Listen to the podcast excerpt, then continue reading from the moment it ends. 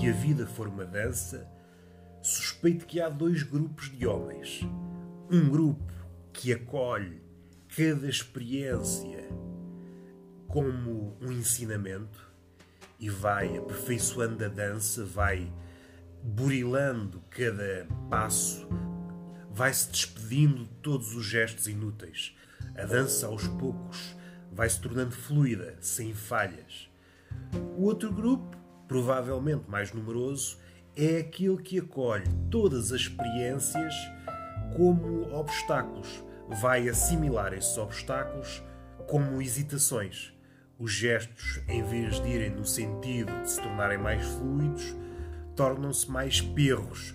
Há muita hesitação, muita repetição, e em vez de a dança avançar, vai ficando cada vez mais lenta, cada vez mais monótona, cada vez mais cheia de, de medo. No fim, o medo paralisará o dançarino. O medo fará as vezes da morte. Se voltarmos à ideia inicial, se a vida é uma dança, a morte é quem termina o espetáculo.